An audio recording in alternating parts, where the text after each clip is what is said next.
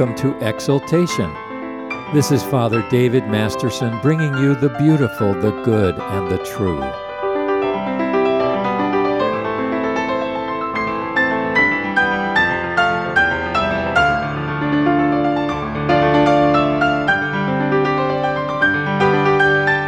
Our scripture today is 2 Timothy chapter 3 verses 1 through 5. But know this that in the last days perilous times will come. For men will be lovers of themselves, lovers of money, boasters, proud, blasphemers, disobedient to parents, unthankful, unholy, unloving, unforgiving, slanderers without self control, brutal, despisers of good, traitors, headstrong, haughty, lovers of pleasure rather than lovers of God, having a form of godliness but denying its power. From such people turn away.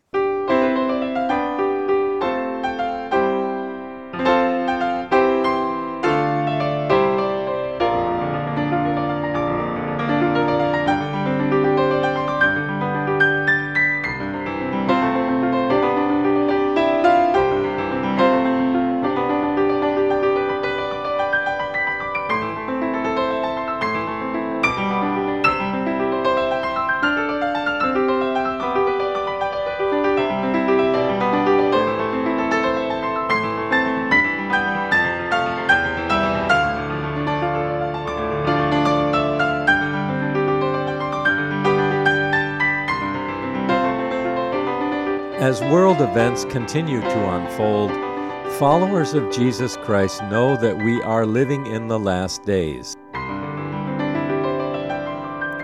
The global pandemic chaos presents us with a unique opportunity. Now is the time to stand up and minister for God, to point people to the life changing grace of the gospel. Our passage says in verse 1 But realize this, that in the last days difficult times will come. How are we to understand the phrase the last days? One school of interpreters limits this phrase to only the days immediately preceding Christ's coming. They say that the early church lived with expectation of the second coming at any moment. Early Christianity thought in Jewish terms, and the Jews had one basic conception they divided all time into this present age and the age to come. This present age was altogether evil, and the age to come would be the golden age of God. In between, there was the day of the Lord, a day when God would personally intervene and shatter the world in order to remake it. That day of the Lord was to be preceded by a time of terror when evil would gather itself for its final assault and the world would be shaken to its moral and physical foundations.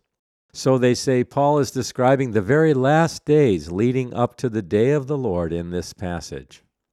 Another school of interpreters sees the phrase the last days as the whole lengthy time period between the first and second coming of Christ. This view makes sense here because Paul would not have told Timothy to avoid people he would never meet. He gives the list of 19 horrible characteristics and then says, From such people turn away. Now, rather than oppose these two schools of interpretation, it seems best to integrate them.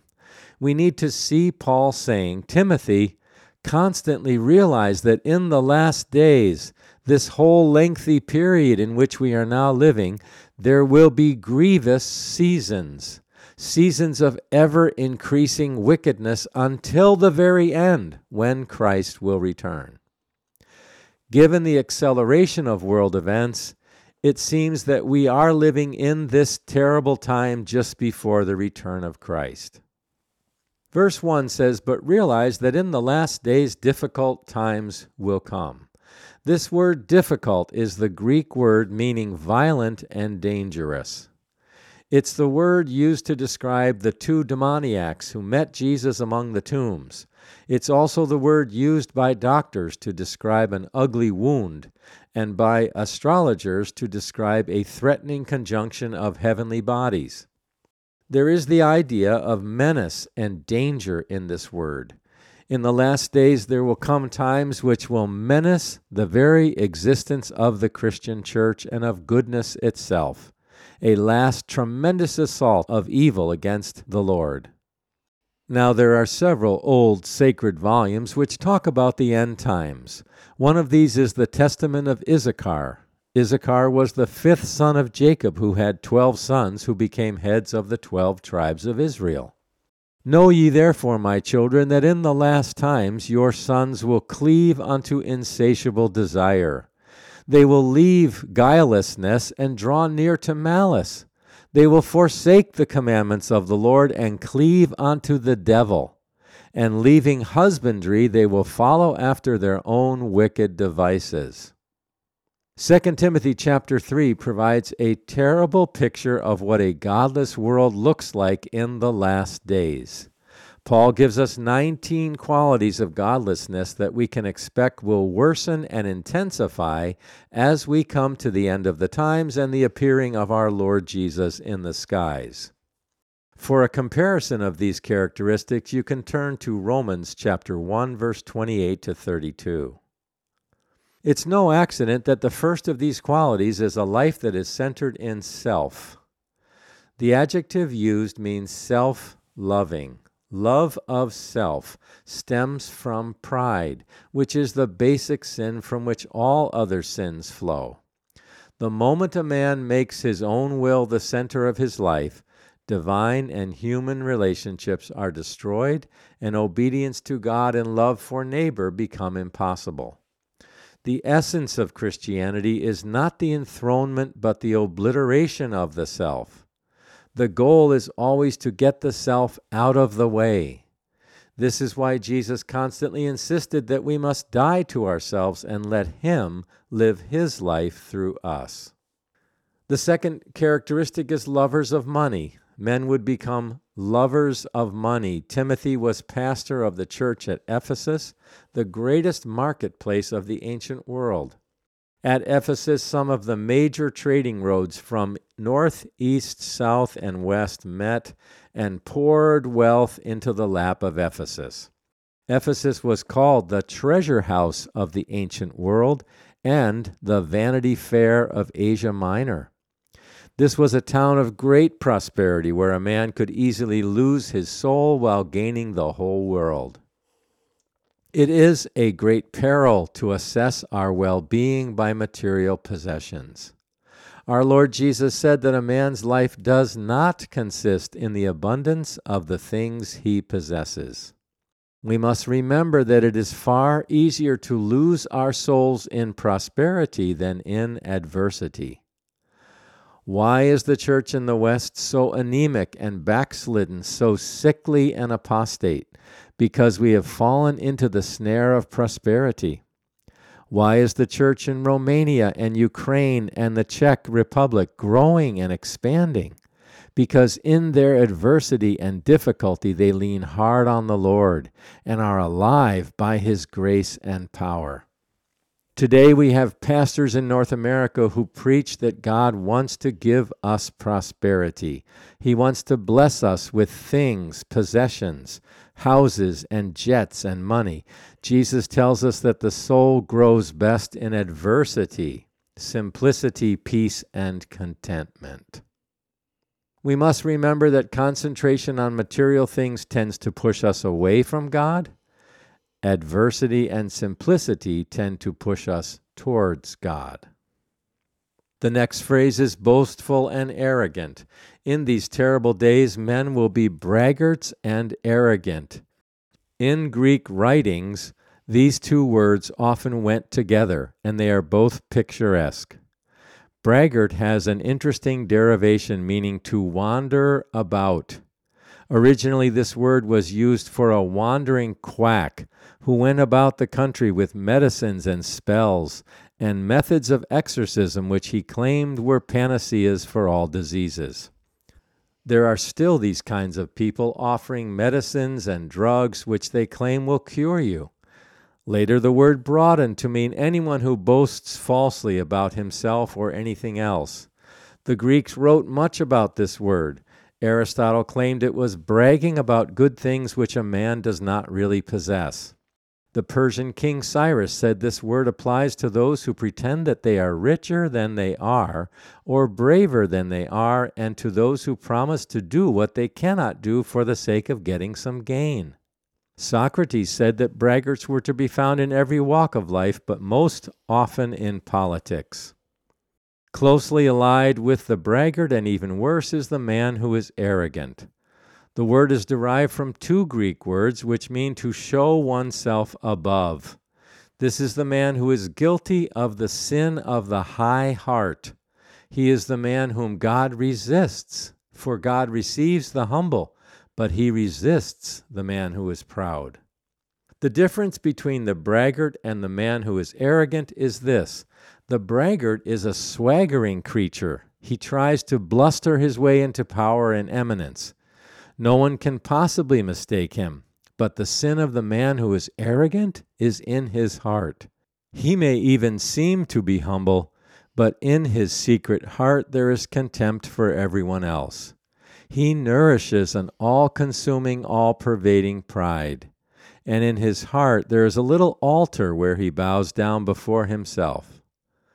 Can you think of any world leaders or politicians who are guilty of pride? These twin qualities of the braggart and the arrogant man inevitably result in reviling against God. This is the fifth characteristic mentioned revilers. People who are braggarts and filled with pride revile against God. They disregard him and disobey his commandments. Some of you may remember studying the poem Invictus by the poet William Ernest Henley. Henley lived between 1849 and 1903. The text of the poem reads Out of the night that covers me, black as the pit from pole to pole, I thank whatever gods may be for my unconquerable soul. In the fell clutch of circumstance, I have not winced nor cried aloud. Under the bludgeonings of chance, my head is bloody but unbowed. Beyond this place of wrath and tears looms but the horror of the shade, and yet the menace of the years finds and shall find me unafraid. It matters not how strait the gate, how charged with punishments the scroll. I am the master of my fate. I am the captain of my soul. Now, this poem sounds very courageous, doesn't it? Even heroic. It's filled with determination and high resolve. The problem with this poem is that nihilistic, self centered, self exalting, courageous resolve is not true greatness. It is true greatness perverted. The poem Invictus at its heart is a deluded claim to self sovereignty. It has a ring of heroism about it, but it is counterfeit. It is really defiance against God. In the early part of the 20th century, Dorothy Day, a devoted Christian, responded to Henley's manifesto with the poem that she titled Conquered. It reads this way Out of the light that dazzles me, bright as the sun from pole to pole, I thank the God I know to be, for Christ, the conqueror of my soul.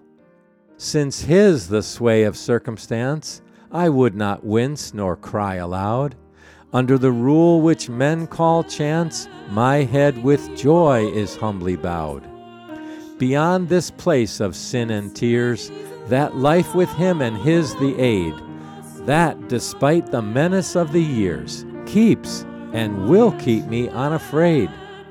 I have no fear, though strait the gate. He cleared from punishment the scroll. Christ is the master of my fate. Christ is the captain of my soul.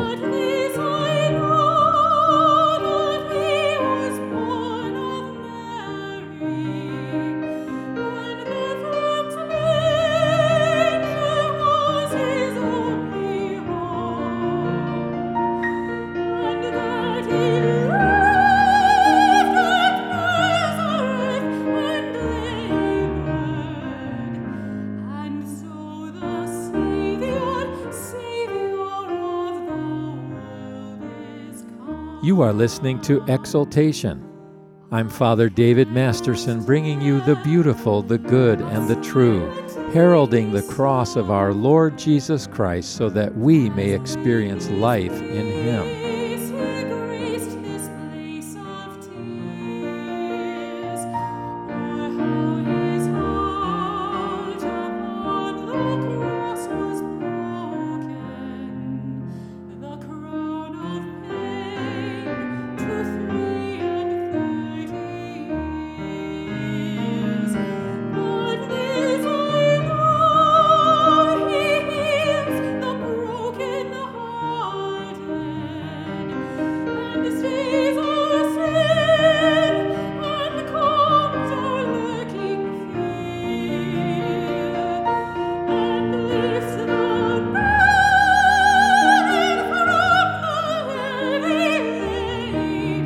Let's continue our lesson. The next five characteristics describe people who lack such excellent qualities as submissiveness, thankfulness, holiness, affection for their families, and a forgiving attitude. In each case, they possess the very opposite qualities. Disobedient to parents. Men will be disobedient to their parents.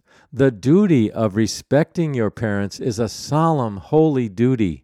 In the end times, children will be disobedient and disrespectful to their own parents. Ungrateful.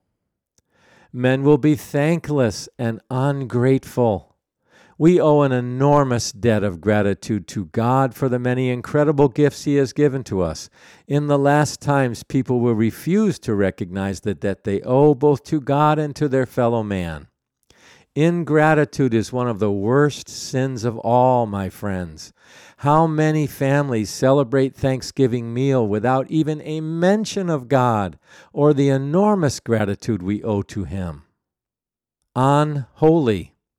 Men will refuse to recognize even the ultimate decencies of life. The Greek word for unholy means to offend against the common decencies of human life.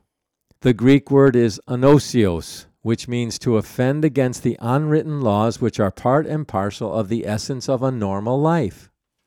To the Greek, it was anosios to refuse to bury the dead, it was anosios for a brother to marry a sister or for a son to marry his mother. Indecent, dishonorable. The man who is unholy, anosios, offends against the fundamental decencies of life. He is mastered by his lower passions, his animalistic urges, and gratifies them in the most shameful ways. This word is used of the man who has exhausted the normal pleasures of life and seeks his thrills in abnormal pleasures. Dear friends, this is upon us today.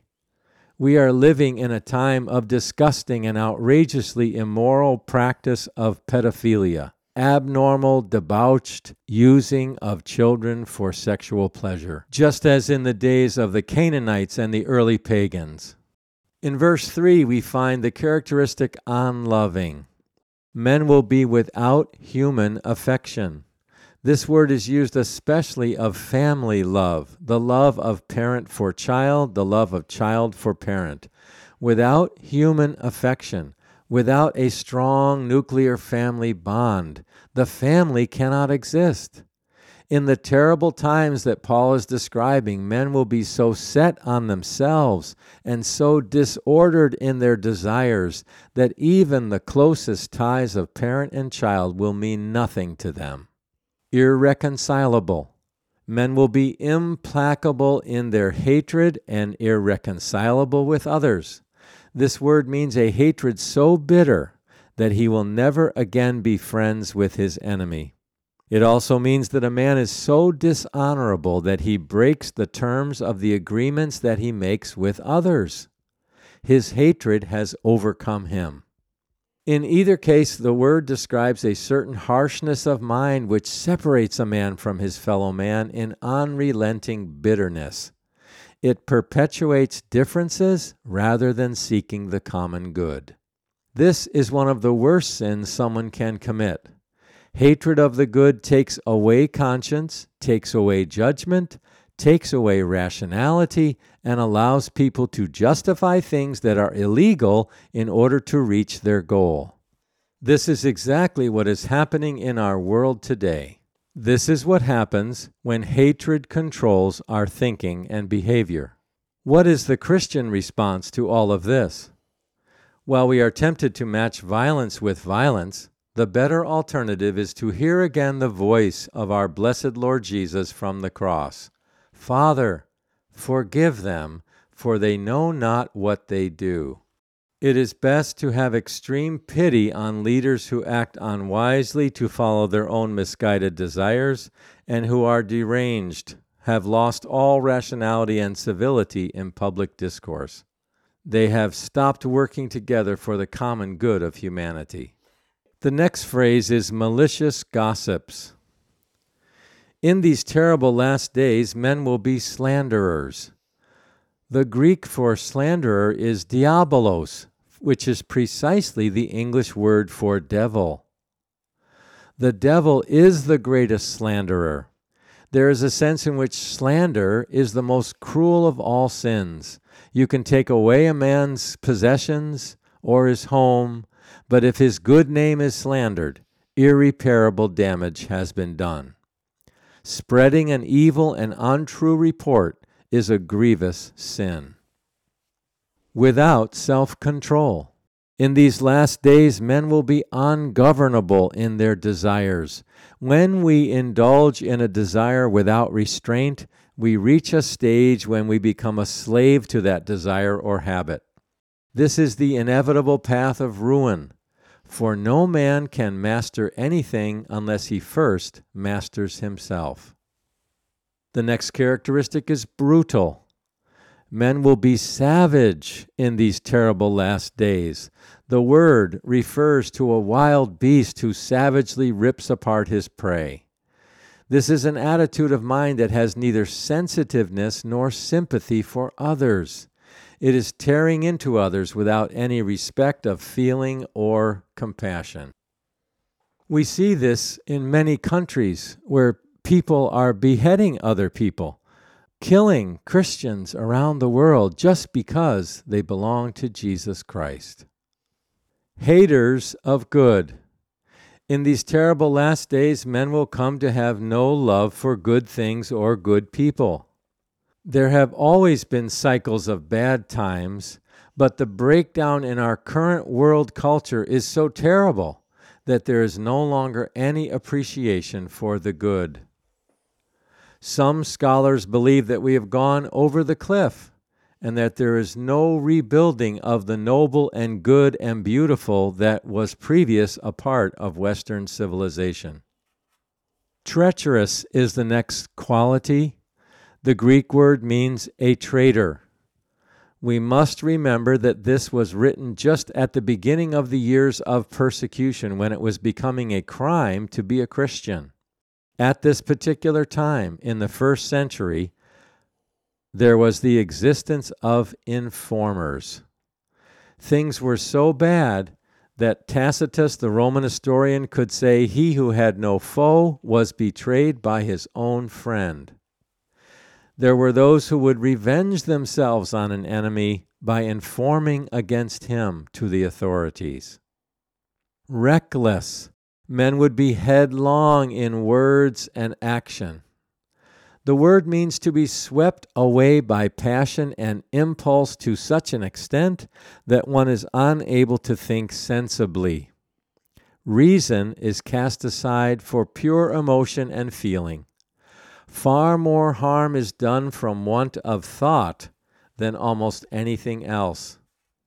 Many, many times we would be saved from hurting ourselves and from wounding and injuring others if we would only stop to think before we act. The passions are to be put down and replaced with virtues. We must be controlled by the Holy Spirit and not by our lower impulses. Conceited is the next characteristic. Men will be inflated with conceit. This word is the equivalent of what we say in English, swelled headed. They will be inflated with a sense of their own importance. The primary virtues of the Lord Jesus are meekness and humility. Meekness is strength under control.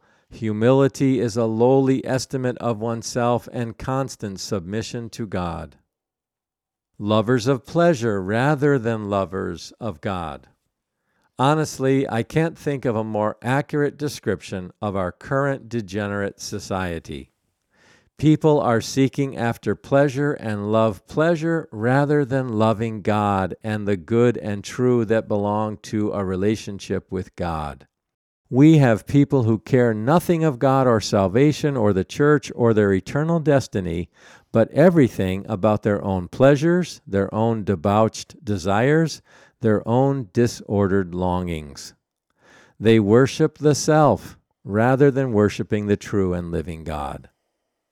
The final characteristic in this list of 19 is found in verse 5 holding to a form of godliness but denying its power.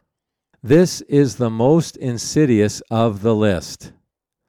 Paul is describing the false teachers and false pastors in the Christian church. The final condemnation of these people is that they retain the outward form of religion but deny its power. That is to say, that they go through all the correct movements and maintain all the external forms of religion, but they know nothing of Christianity as a dynamic power, as the power of the Holy Spirit which transforms and changes the lives of men and women who believe in Jesus. True religion is worth nothing unless it dramatically changes our lives. True religion is a dynamic power which converts and transforms our whole being. True religion is the fullness of the Holy Spirit pulsing through a man's heart, constantly renewing him. St. Gregory Palamas, a wise pastor and early church father, says that we can be clay in God's hands. We can be recreated in the most sublime way. God's inner grace translates us to a better state and illumines us with the ineffable light, thus perfecting our inner being.